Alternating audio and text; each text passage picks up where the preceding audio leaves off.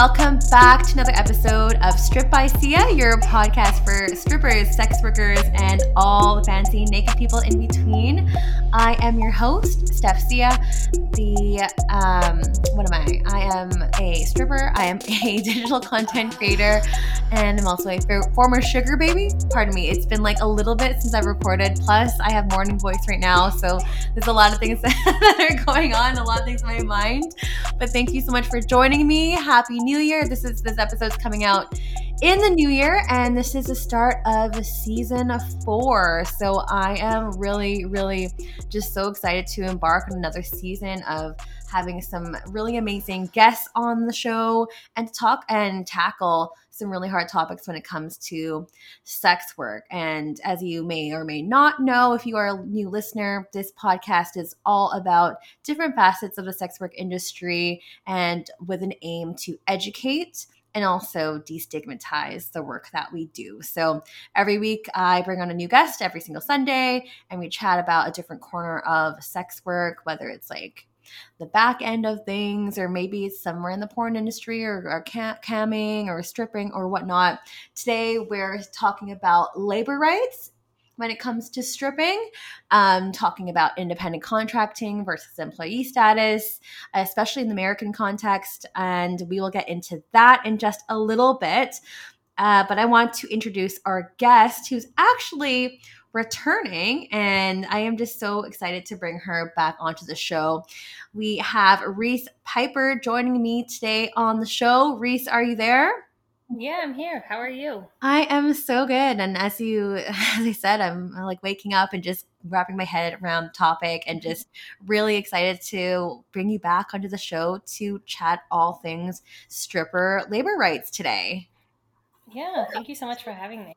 You're so Yeah, yeah. Because the last time you were on, um, Reese was on during the last season, so season three, and she was featured on episode 73, which is all about uh, sex work on the spectrum in terms of like autism. We were talking about um, CISEA and how that might destroy the porn industry. And it was a really, really fascinating conversation. Uh, Reese is a fabulous writer, also um, stripper as well, and sex worker in our community. I think you're based in Brooklyn in on these yes. Yeah, perfect. Mm-hmm. Yeah, so it's really really cool to have you on. I'm so happy to connect with you and, and, glad that we were able to stay in touch. And I can't wait to chat about a brand new topic today with you. Yeah, I'm thrilled. Thank you again for having me. Um, I'm happy to. I'm really excited to talk about this. I feel like it often doesn't get enough coverage. Totally, absolutely. Like before we dive into the topic, um, did you want to tell the audience who you are and uh, what it is that you do, like in your own terms.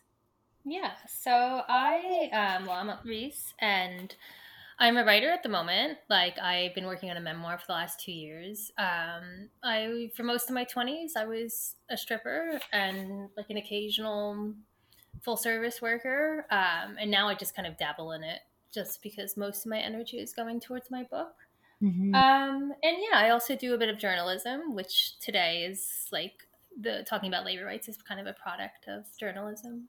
But yeah, that's so so so exciting. And like you're so articulate and just a wealth of reason like a um, wealth of knowledge like such a great resource. So i'm excited to pick your brain on the topics today. And it's been a little while since we've talked about a topic like this. So i did cover um, some brief of like stripper labor rights in terms of like what's happening in Canada and what's happening um, in regards to a friend of mine, Onyx Sachi, on episode 55, which is back in like season two or something, and really briefly on what was happening in LA with um, with strippers and what was happening with the decision that was made there with Jordan Kensley. So if you wanted to use those episodes or listen to them after, they are related. So, um, but it's been like, as I said, quite a few episodes. That was like 50 episodes ago. So it's about time that we talk about this again. And it's something that's really, really important.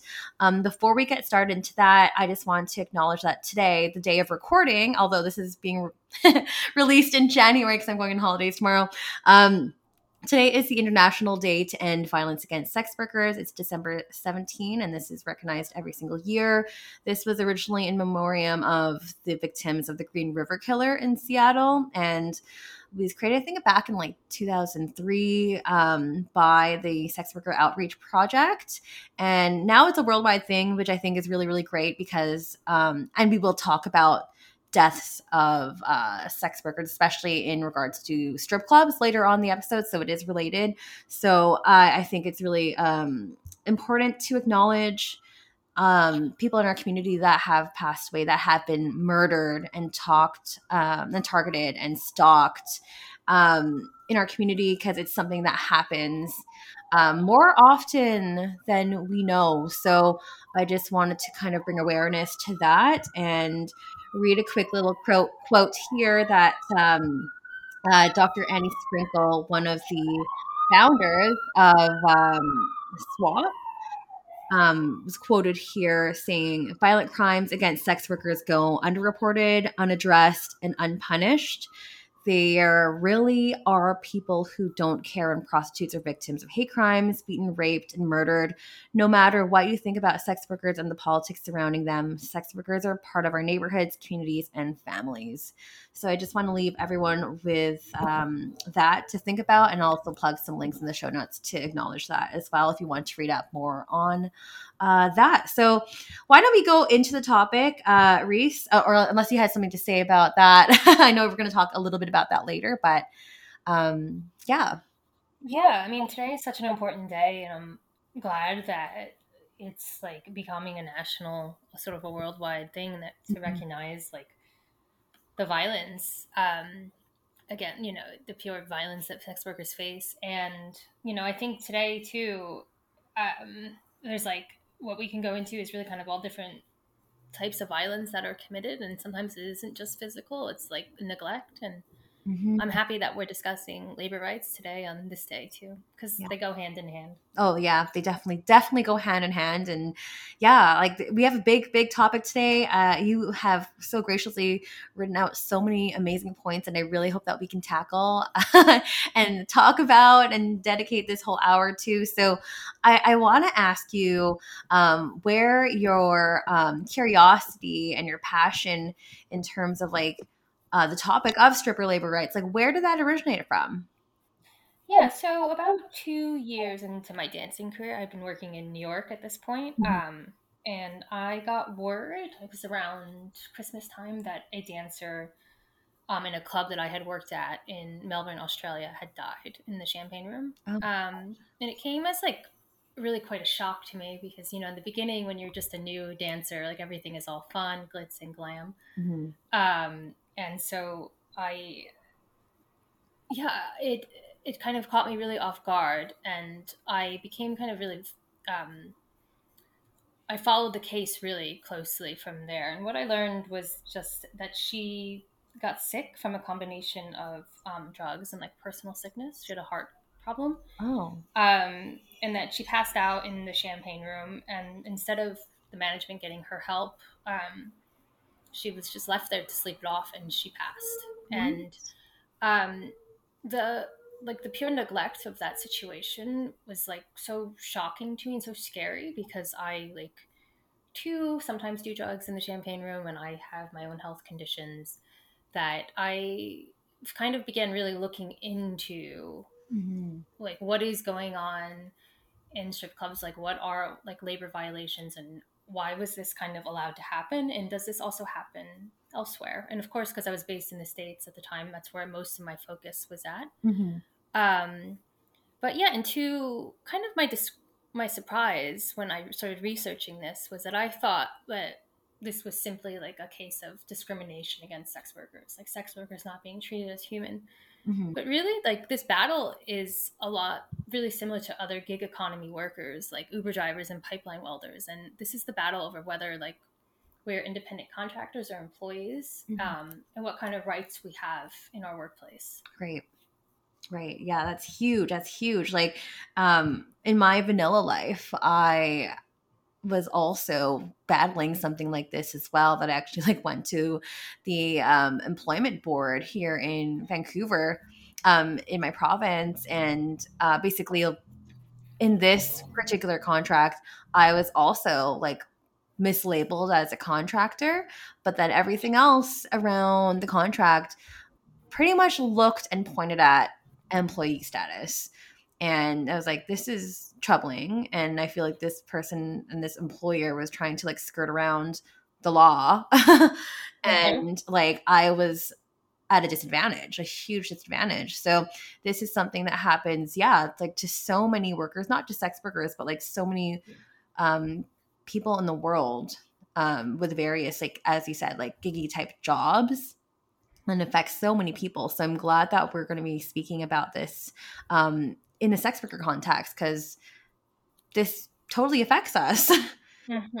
And often, like this sort of debate is like uh, we talk about Uber drivers and Grubhub drivers or um, like food delivery services, but mm-hmm. really we sex strippers are the original gig economy workers. Oh, yeah. And like we often don't get that kind of um, acknowledgement and also there isn't sometimes as much of an acknowledgement of, of, what is actually going on, like what happened with my friend and this connection between um, what happened with the girl in the club. She wasn't my friend, but mm-hmm. um, what happened between what happens when we don't have labor rights and what are the consequences of that. Right.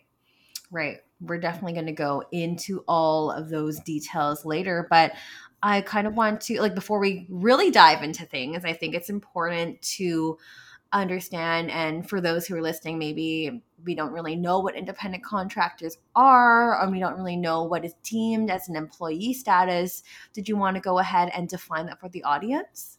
Yeah so sure. So a contractor is someone who like operates as an independent business. You know they mm-hmm. provide services they may provide services for multiple clients they have control over what they charge the hours they work and the general gist of their business and so for example, when I write, I write for different publications. I negotiate pay, deadlines, and the content I'll cover with editors, but generally, I write at my own place. I write in my own home. I don't go into a place to work. Mm-hmm. Um, the publication has very little control over how I conduct my business. And I'm not really associated with the business, like the publication at all. Right. They can't stop me from writing for other publications. Mm-hmm. And they generally really just don't have a say in how I go through my day to day.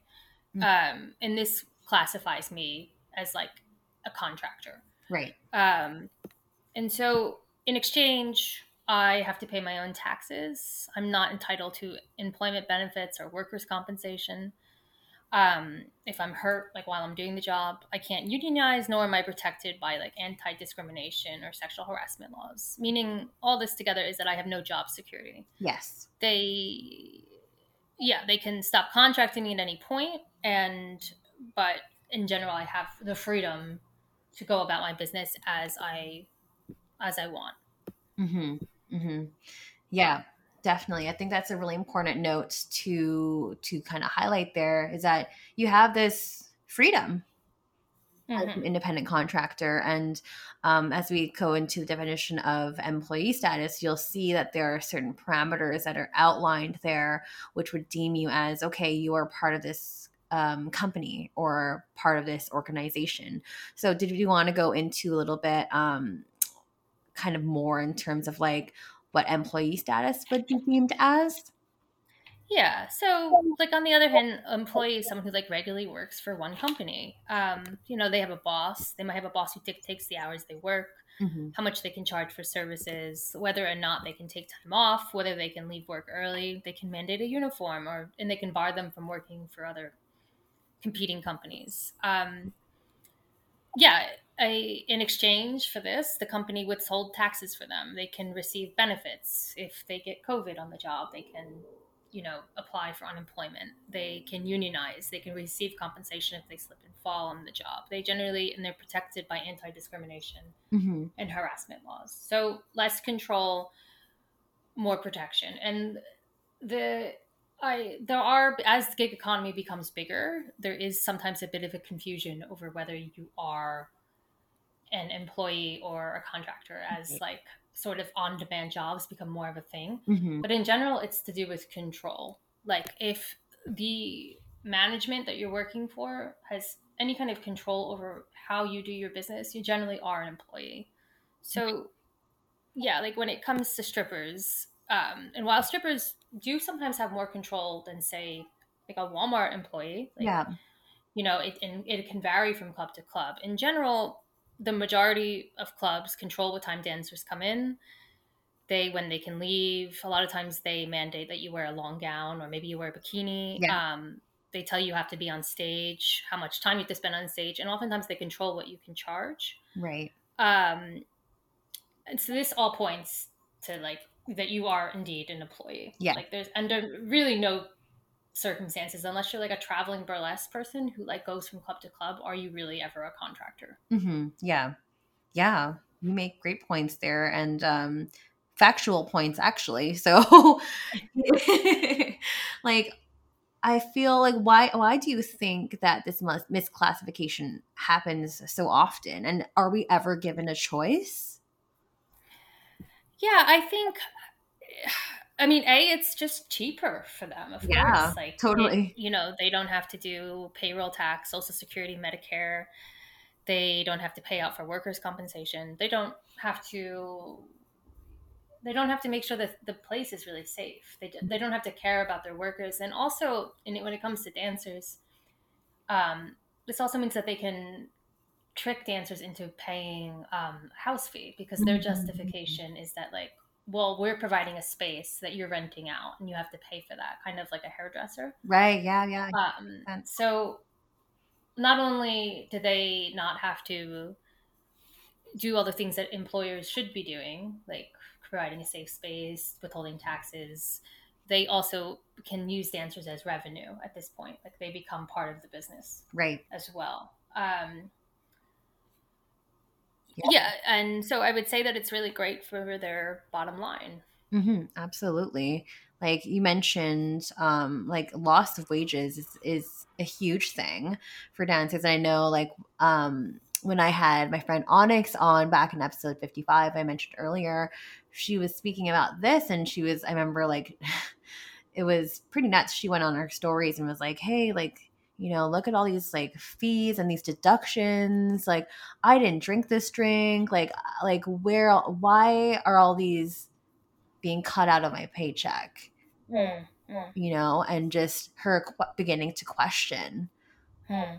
things and like what this landscape looked like for her. So, um, and and as dancers, we- we have a lot to tip out on, and and various people from the club that we have to like pay, like either the Mhm. club bartender or the DJ, um, you know, and depending on like what time you come in on at at night. I mean, this is not so much in the Canadian context, um, but house fees can be pretty alarming Mhm. depending on how late you go. And I'm just like, that isn't really a thing here, at least not in my experience here in the West Coast, Canada.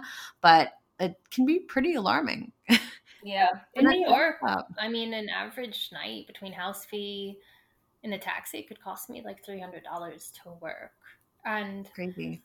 So like what this like situation allows for like being misclassified as contractors like allows just them to this endless like they have there's no um checks and balances on how much they are exploiting you so they can just keep charging house fees they can Right. make you pay out your in many cases you're paying the salaries of the DJ and Mhm. maybe the doorman who are and sometimes like paid like maybe a minimum wage but you're Yeah. also supplying them with like extra wages um and i guess for people that don't know we also sometimes have to not only pay a house fee but tip out Yeah.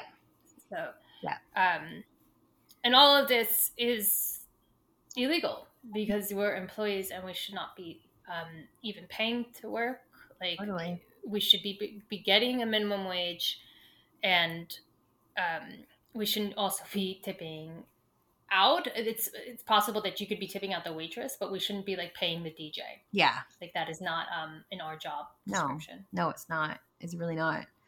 I mean, and and you mentioned something earlier too. Um, you mentioned like even just basic safety and like try and um employers trying to or there's they should be guaranteeing a safe working environment that Mhm. isn't really covered.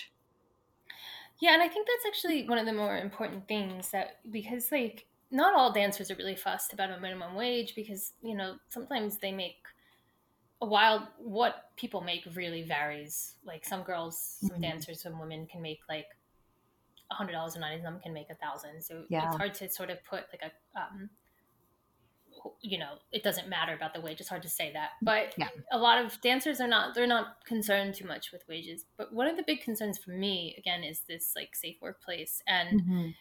um, if it they don't have to pay out workers compensation and if something happens to a dancer on the job and they're not responsible so like what kind of environment does that lead to and Right. you know dancing is involves dancing on slippery poles and heels Yeah. it requires working very late hours into the night that Mhm.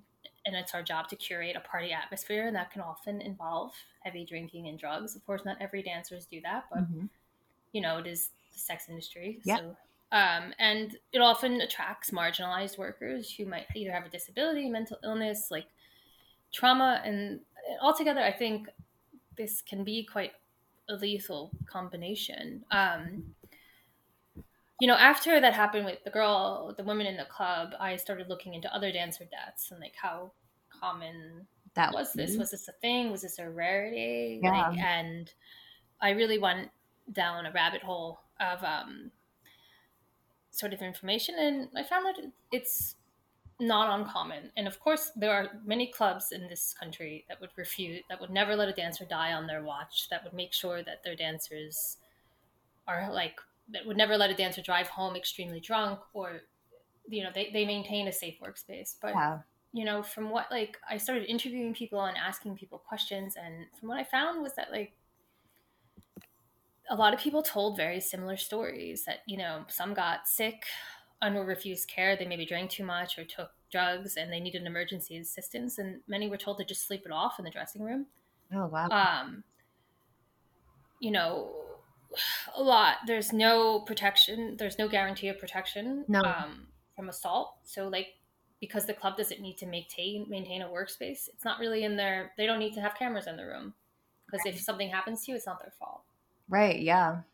They don't really care about that kind of stuff. And something that happened recently um, in Vancouver, um, there was a Reddit post that I snapshotted that was in the sex worker community uh, subreddit. And this person documented that or said that she was followed home after, well, not home, but like she was followed outside the club that she was working at, which was one of my home clubs before and um, was targeted because she was a stripper and her attacker said, Oh, get her bag. She's a stripper.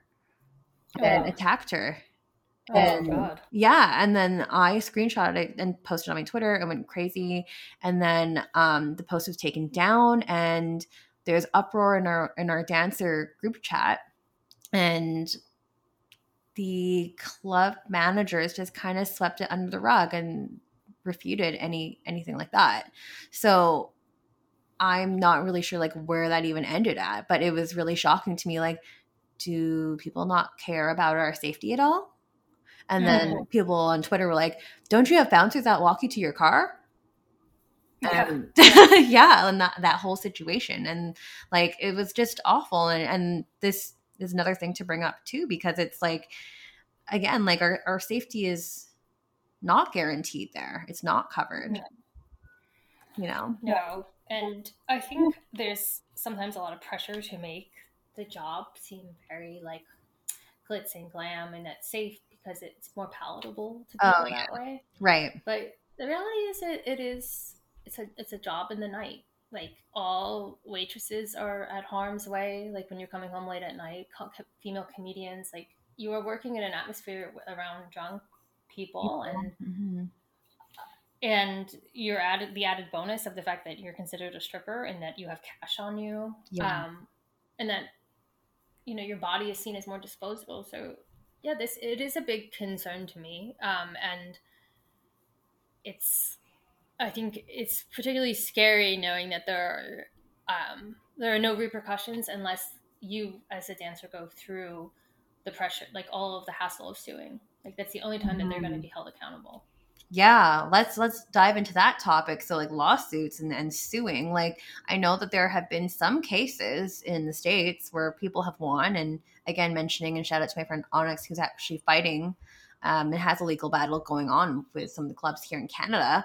Like that doesn't like sure you can win but like it doesn't go without a huge risk you know like loss of your job and your career your reputation is on the line possibly outing yourselves and being blacklisted. Like the list goes on and on. Like do you want to speak a little bit about that whole situation? Yeah i mean there's been tons of federal and state lawsuits put together by dancers and sometimes like even the government themselves have investigated. And in the majority of cases i think in all maybe but three they have always ruled in the dancer's favor and mm. said that mm. you are classified as an employee you are entitled to wages um, and a lot of times the settlement can be quite high yeah um, which is great like the dancer is absolutely entitled to all those wages. They, um, but again, the risk is like you're most likely not going to be able to ever work. Yeah, you might get blacklisted, and if you work for a chain like maybe Deja Vu, that maybe mm-hmm. you maybe never to work for Deja Vu ever again. Right. Um, you're gonna out yourself, and also, I mean, nothing changes. Mm-hmm. Like these clubs have realized that it's better to pay out a lawsuit than to actually it's cheaper in the end to pay a lawsuit than to actually classify workers. Really? Uh, that is shocking to me. Oh my gosh. That is crazy. Like i feel like as you mentioned like there there hasn't i mean and i don't know because i'm not american but like i just i'm just curious to see like what um if there has been any changes after those lawsuits have been filed and have been won and those cases have been closed like what has happened after that? Or is it just like business as usual? I think it's business as usual like i think the contracts have gotten stricter oh. and kind of like what we were talking about before with choice is that they're they sort of peddle like management will peddle this idea that like you have a choice you can choose to be an independent contractor oh really or an employee and um, sometimes the contracts I have, like when you go into the signing, like when you go into the after you get hired and you go sign all the paperwork, they sort of outline this like choice. Oh, like if if you're a contractor, you can keep all majority of your profits, mm-hmm. and if you're an employee, you can't keep any profits. Like they make it kind of very extreme. And the reality of this is like it's not it would never hold up in court.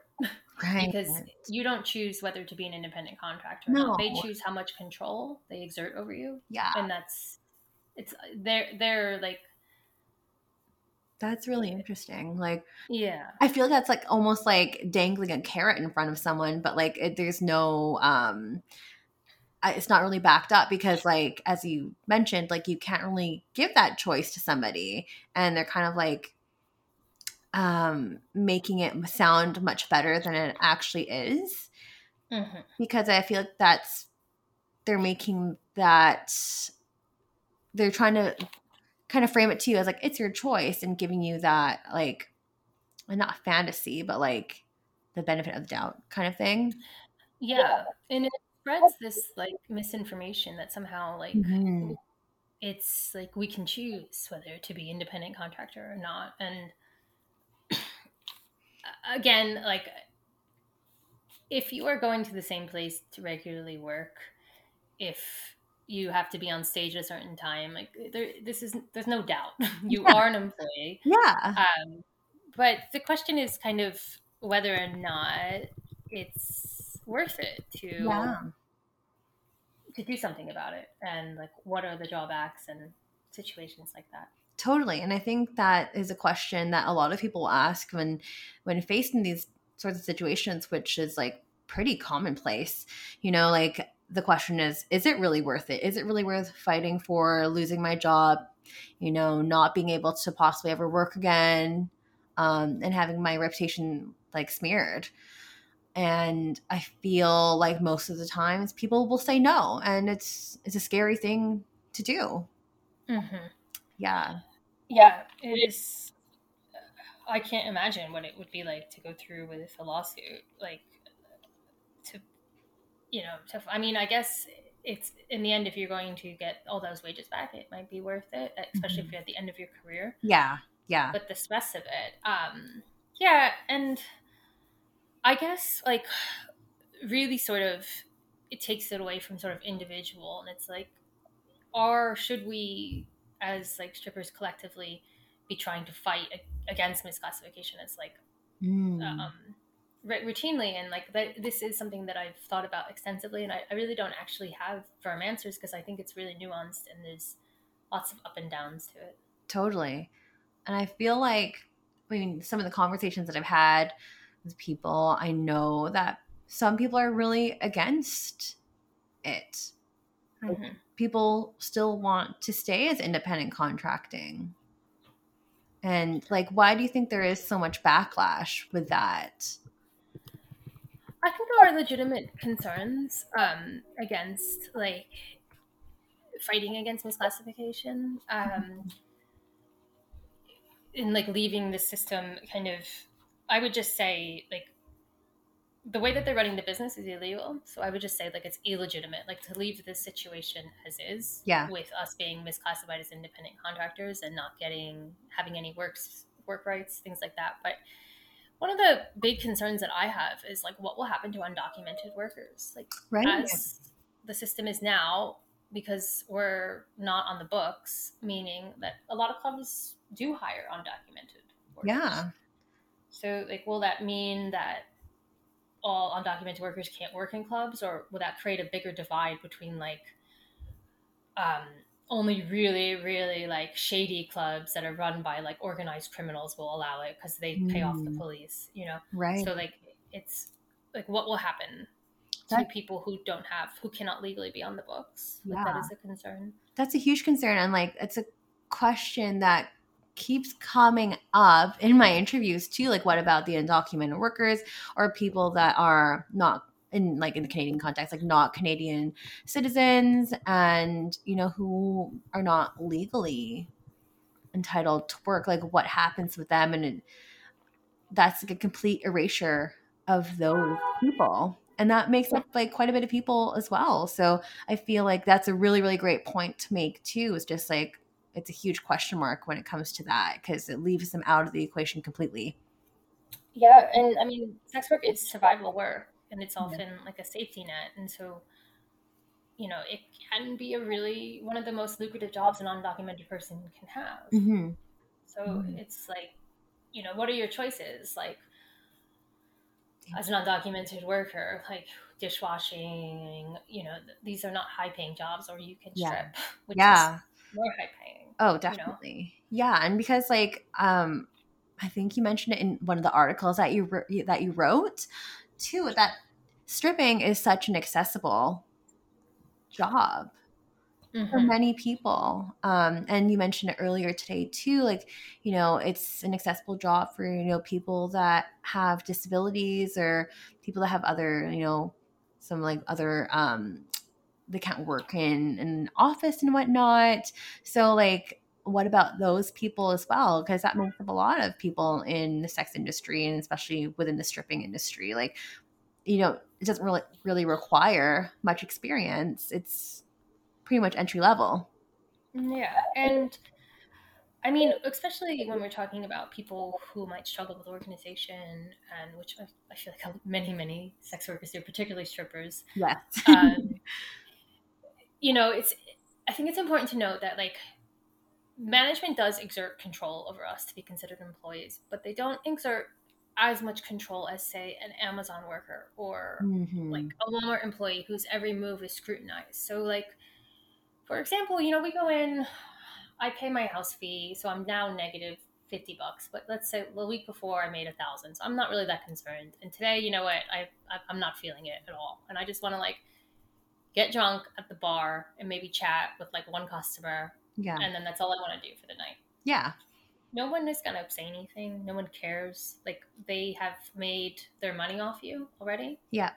So like they're not gonna talk. They're not gonna. I don't know. Perhaps for you, but never in my six years of dancing has everyone been like, "You need to go work." You know. Yeah. Yeah. Um, unless you have to get on stage, that's it. But, yeah. um, so like this is kind of when we're talking about working and this is a bit of a freedom of lug this movement of it's a luxury and it's what mm. attracts a lot of people to the industry. And you know not all cl- a lot of clubs do mandate a schedule but there are also some that don't. Yeah. And um, this freedom to come and go that some clubs offer is, you know, a really it's a really great selling point for a lot of people who have mental illness, who have disabilities, and so I think there is this fear that if we become employees, that management will have will exert even more control. Right. They will make you know if you're not working, then like if you're not talking to customers, if you're not regularly working, like why are we paying you a wage? Right. if yeah. you're not making money that week because you're having a bit rut where you get fired like Right. um and well all clubs mandate a schedule and so yeah i think there is this sort of fear um that they will exert even more control Mhm. which is it's complicated because some clubs do exert excessive control like Yep. they make you keep a schedule but it, it varies if that makes sense It totally makes sense. And like, yeah, I I completely hear you. Like, I mean, yeah, it's it depends on like where you work and stuff too. But like, yeah, I mean, I definitely experienced that before too. Like, there's some days where I'm just like, I'm feeling really antisocial at work. Like, I don't want to talk to anyone. I'm just gonna sit and read my book in the dancer change room and just chill. And like, you know, I'm okay with like, you know, just doing my stage shows and that's it. And then there's Mhm. other days where I feel like, okay, I really need to hustle. I need to make some money tonight. And I have the agency and the luxury to do that. And yeah, I think that all the points that you mentioned here are a really legitimate concern for people because, you know, there are days where, like, as I mentioned, like, you would want to work harder, and other days that you're not feeling it and you want to slack off, and that's totally okay. And it's it's nice to have that agency. yes Yeah. it, It- it offers a lot of control over your time yes. that you don't get in other jobs. And Yeah. I think it, there is a fear um, that if we do do employment status, that that will be taken. If we do Mm. actually become a legitimate run business, that that will to be taken away. And I want to make it clear that like the clubs do not they can keep business as is. They can allow they can still treat their workers like let them have the freedom and still pay them a wage Mhm. you know like there's nothing in the books like there's nothing in law that says you're an employee you must work all the time Yeah. um but it's like we're, we're thinking like realistically here and like wh- how will they treat us if they're paying us a wage Right, right. Yeah, that's that's really really true. And I don't know like do you have quotas in in the states at all like for how many dances you have to sell per night or or does that vary on the club? like no, nothing like that. Yeah. We don't Do have, no, we don't have that here in BC, but I know I think in Alberta, which is the province next door, I think they might have or I've heard of instances where like clubs expect you to sell like oh you have to sell like X amount of dances per night. And do they pay are they paid a wage or like No. wow I that's know. just that's That's ridiculous just fucked, right? yeah like that kind of control is so excessive it's like it's just beyond like the fact you need a wage to be Yeah. on it's Right. it's so absurd and such a violation for them to expect you to for them to control your movements that much and then not give you any benefits Absolutely, because at, at that point, like that to me looks like exploitation. Yes Yeah, Yeah, that is pure.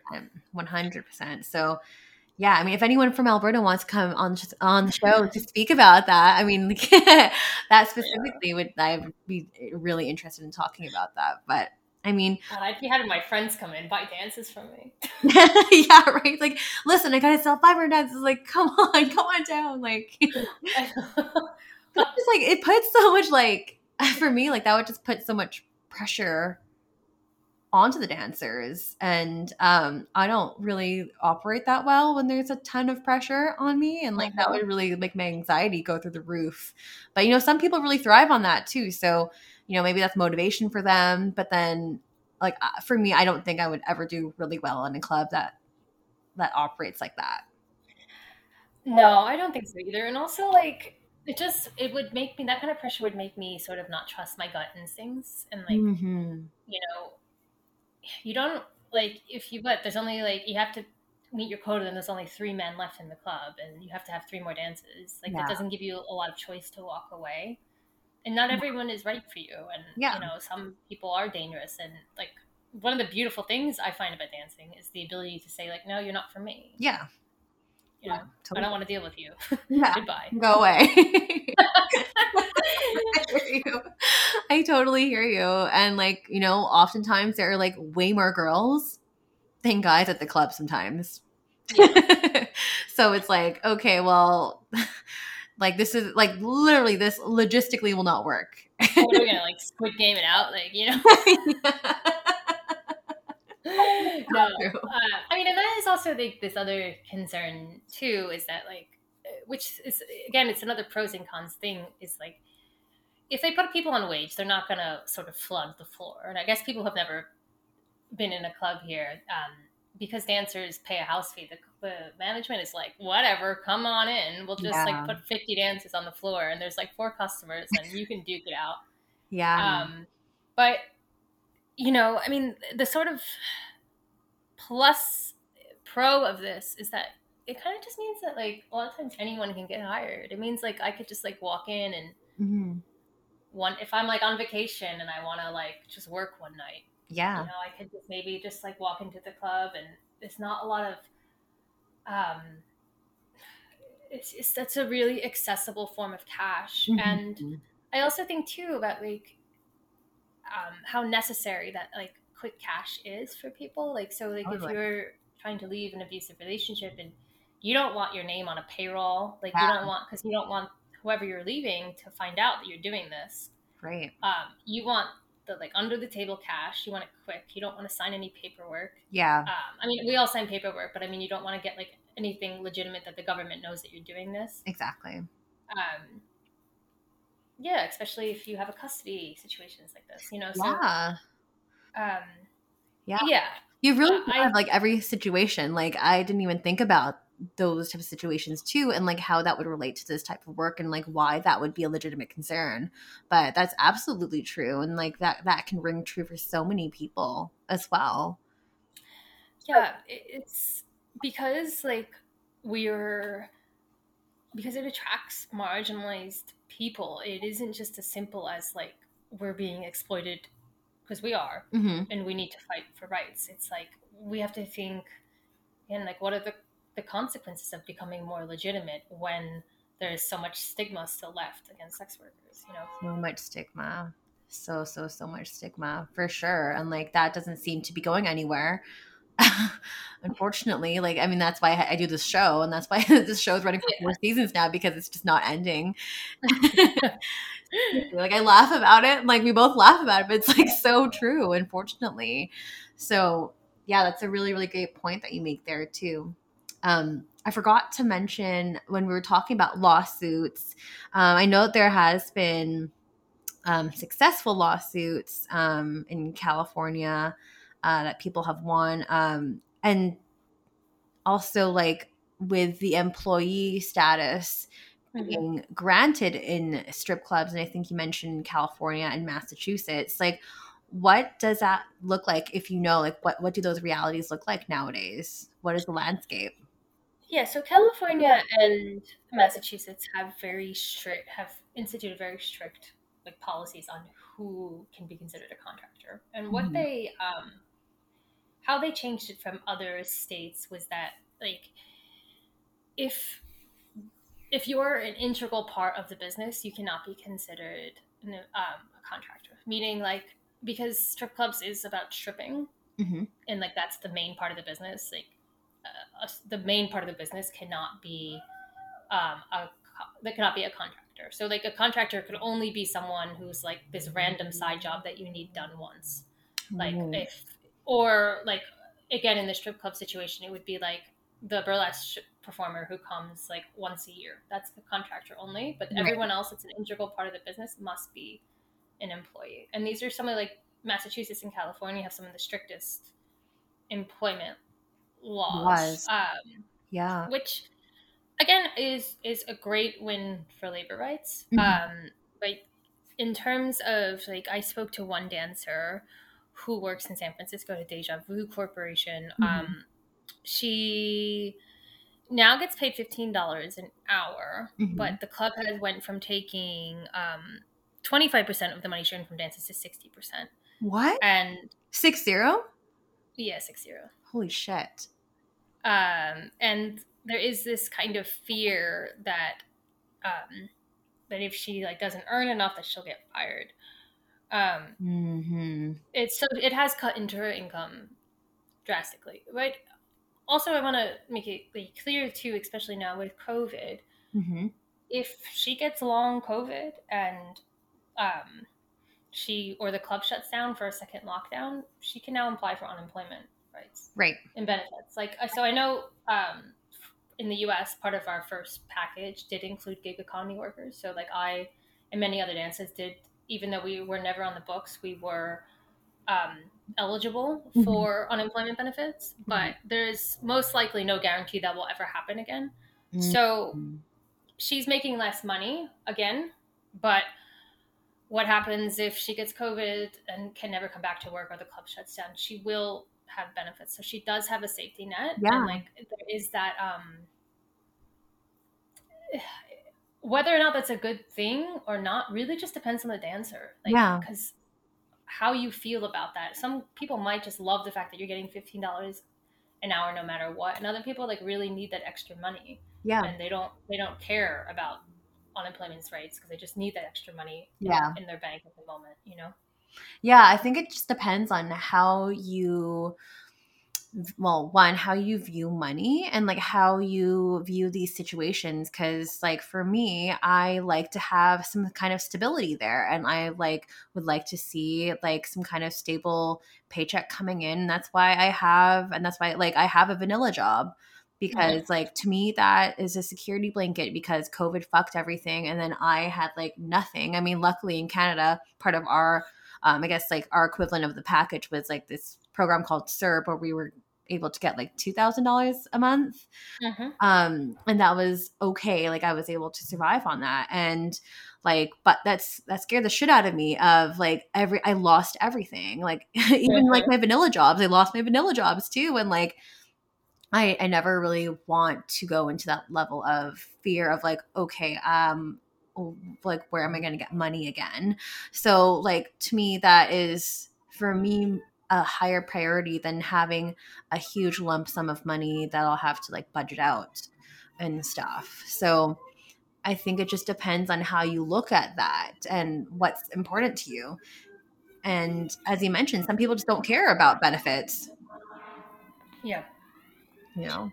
And that's a really really good point too about like how it is that you view money and but also i do think that um like covid has changed a lot of us and a lot of people have realized that like they do need this security blanket and that like labor rights are really important because like anything can happen at any point and like Mhm. your job is not guaranteed but you still have to like pay bills and yeah Um, survive yeah. live Um, but like again, it's like whether or not this is actually making conditions better. Because like that is like especially when we're talking today about D seventeen and like that is Mhm.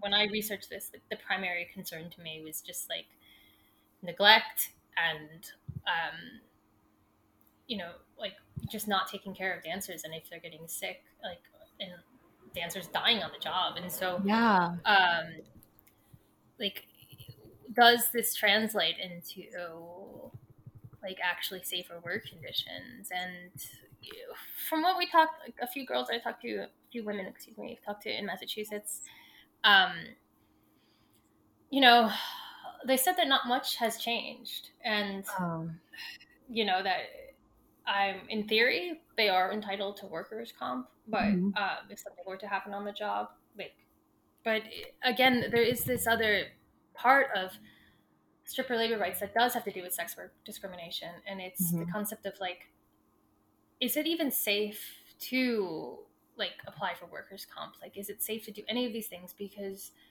what happens if like the government gets a whiff that dancers are being mistreated in the club does that mean that they like are justified in a raid like can oh they do, do we want the government involved in our business at all considering that you know stripping strip clubs does cradle the law i mean it's technically legal but like a lot of what goes on in lap dance rooms isn't illegal i mean isn't legal and you know that's Yeah. it's a really fuzzy line and it's Totally. like can we what happens if there's too many complaints? Like if there's too many complaints of mistreatment or labor violations, does that mean that the council, the city council, can then justify that to shut down the club? Right. Wow. So yeah, this is more so on like a bigger picture level. Yeah. Oh yeah, yeah, yeah. That's yeah. I never even thought about that too. Like you, you've literally covered all the bases on this topic. Um, yeah, I never even thought about that part. About that, that can be a huge concern too. Hmm. Yeah, and it's like this question of whether like are we there yet? Like should we can we be fighting for labor rights when sex work is decriminalized? Like mm-hmm. I mean sex work is criminalized and I know yeah. everyone like again, stripping is technically legal, but like it's kind of not because police can still arrest dancers for like saying like for entrapping them in the club. Right. I don't know if that happens in Canada as much, but it does happen here. Yeah. They can like trick you into getting arrested. That's scary. That is really really scary. And yeah, that's that's a huge thing and like I mean, you're right to bring that up too and those dancers that you talk to in Massachusetts have every right to be concerned about this as well. So it's not all it's not all sunshine and rainbows on on that side of the coin as well. So that's really sad. Like Yeah, I think have you ever had a raid or been part of a raid? No. No, and like that just shows the privilege maybe I have here, my own experience mm-hmm. here. Like I've and correct me if I, am wrong. I've just personally never heard of any raids happening in Canada or like where I am at. But mm-hmm. for anyone listening, please chime in if this has happened to you. Like, I'd love to hear from you, but I've never experienced anything like that before. So, have you? Have you? Have you personally experienced that? Um, I have not had a raid personally, but when I was in New Orleans in 2018, I the club that I worked at was raided the day I took off. So Oh right. Yeah, I remember reading uh, about that. Yeah. When I was interviewing people on this for this like topic, um, a lot of the dancers had said that they had been part of maybe like multiple raids. Um, and that it like creates this sort of um, no win situation where like they fear that they feel like they can't ever speak out against mm-hmm. any labor rights, uh, labor violations, because they feel that like um, the club, the like the city itself, or the government will just come in and take away their livelihood. Yeah, and they're or put them in a situation that. that's really harmful because like a raid by by legality, the cops can come in and um, like take all your money. yeah they can they so that's happened to one woman that I spoke to. Like they lined them all up and they took all their cash and left. What the fuck? Holy oh, no, shit, that's crazy world we live in, doesn't it? Yeah, and that, like for me, that's just so hard to to even imagine.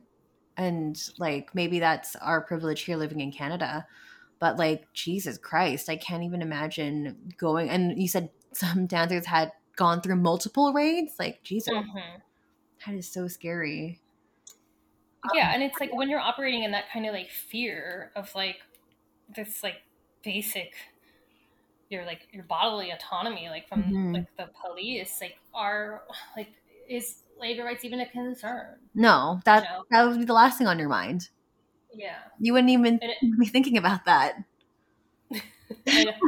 yeah yeah so i mean like maybe and as you mentioned too with timing is it the right time to be fighting for labor rights right now should we wait till this becomes decriminalized, is it ever going to become decriminalized? That's a whole other topic. mm-hmm. Yeah, I mean, yeah, I mean, is it safe with the current like trafficking hysteria? You know, like mm-hmm. it's. I mean, I I think, I do think I think we should absolutely be working towards improving better conditions, um, mm-hmm. and I think it's never like don't fight for labor rights. I think strippers deserve rights. Like, and again, there are consequences of not having it, like this unsafe conditions. Um, mm-hmm. But I think just think that there are also other strategies as well. It just doesn't also need to be fought out like in um, through the Department of Labor. Right. Definitely. Did you want to elaborate on like other strategies that that we can do as well? Yeah. I mean, one of the more interesting things that I've heard like when I was talking to dancers was that like um at least here in the states it's really difficult to get um a loan for like a business loan for mm-hmm. a strip club. Mm-hmm. Okay. So that leaves the only people who can um, like own a strip club are people who can afford, afford to pay it? cash for a business upfront. So right. organized criminals and yes. corporations who like are only looking out for their bottom line. So that means that like say me and you don't want to dance anymore, we want to create a club and unless we have like $500,000 cash, we're not going to be able to do that. Right, it's just not attainable. Yeah. So like one of the things that she mentioned was that like if that were to change, it would mean that like more people who might be more interested in actually creating a safe work environment could actually get a club. You know, and it wouldn't be mm-hmm. left to just corporations and organized criminals. Right. Yeah. That's yeah, no, that makes sense. That makes sense for sure. Very cool. Oh my gosh. Well, this has been like a really informative and eye-opening episode as usual. I mean, that's that's my only expectation from you is like you always bring so much to the table and so much to this conversation that again that we don't often speak about and I know I reported on this episode like in season 2, but the fact that we're still talking about it now, 50 45 episodes later mm-hmm. is shows me, as you mentioned, like nothing has really changed and there hasn't been much progress or movement um, in in this forefront. So, mm. like that makes me really disappointed and sad. But like, I mean, it's it's split on so many different levels. Like for me personally, I feel like like employee status would be better in my situation because I like to have a security blanket. I like to have benefits and to have that kind of peace of mind. But then there's other people on the other side that um that maybe that's of less importance or less significance. So it I think we you were really able to bring up both sides of the equation here and I was I loved I loved chatting with you on this, Reese. So yeah, good. it is a really nuanced combo, and thank you again so much for allowing me to elaborate. Oh, anytime. I mean, it's always a pleasure having you on. And if you haven't um, read any of Reese's work, um, it's just amazing, really, really eye opening um, and, and, very, very informative. So thank you. But before I let you go, where can the world find you? So you can find me on Twitter, I'm just Reese Piper. Um, and yeah, there you can find my work. I have a website on there. And I'm also in the process of a memoir writing about autism yeah. and stripping. So please yeah. What is the timeline for that? Do you have a timeline or is it just like do we when can we expect that? I think probably within a year. Oh, yay. yeah. Hopefully. Really yeah. well, writing is a bit of a process too, so it's hard to put a timeline on things. But like, yeah. I'm excitedly and anxiously awaiting that, and we'll have to bring you onto the show when that comes out again. So, thank you, thank you. Yeah, and thank you again. You're so welcome. And everyone yeah. else listening, it's new episodes every single Sunday. I really hope by this time I will have an episode for next week because after this, I mean, I will be on vacation. I should hopefully be coming back into Canada on the day that this is released. So um, thank you so much for listening and also for all of your support over the past three seasons. And I, I cannot believe I'm going into season four already, which is just, I'm flabbergasted. So thank you for bringing amazing topics and everyone who's re- recommended guests or pitched ideas um, for episodes. Like, thank you, thank you. It is going to be new episodes every single Sunday, as usual, at midnight Standard Time. Don't forget to like, rate, share, review, and subscribe. And we'll catch everyone in for another episode next week. Thanks so much, Reese. Thank you. And have a good holiday. Thank you. Bye. Okay, and.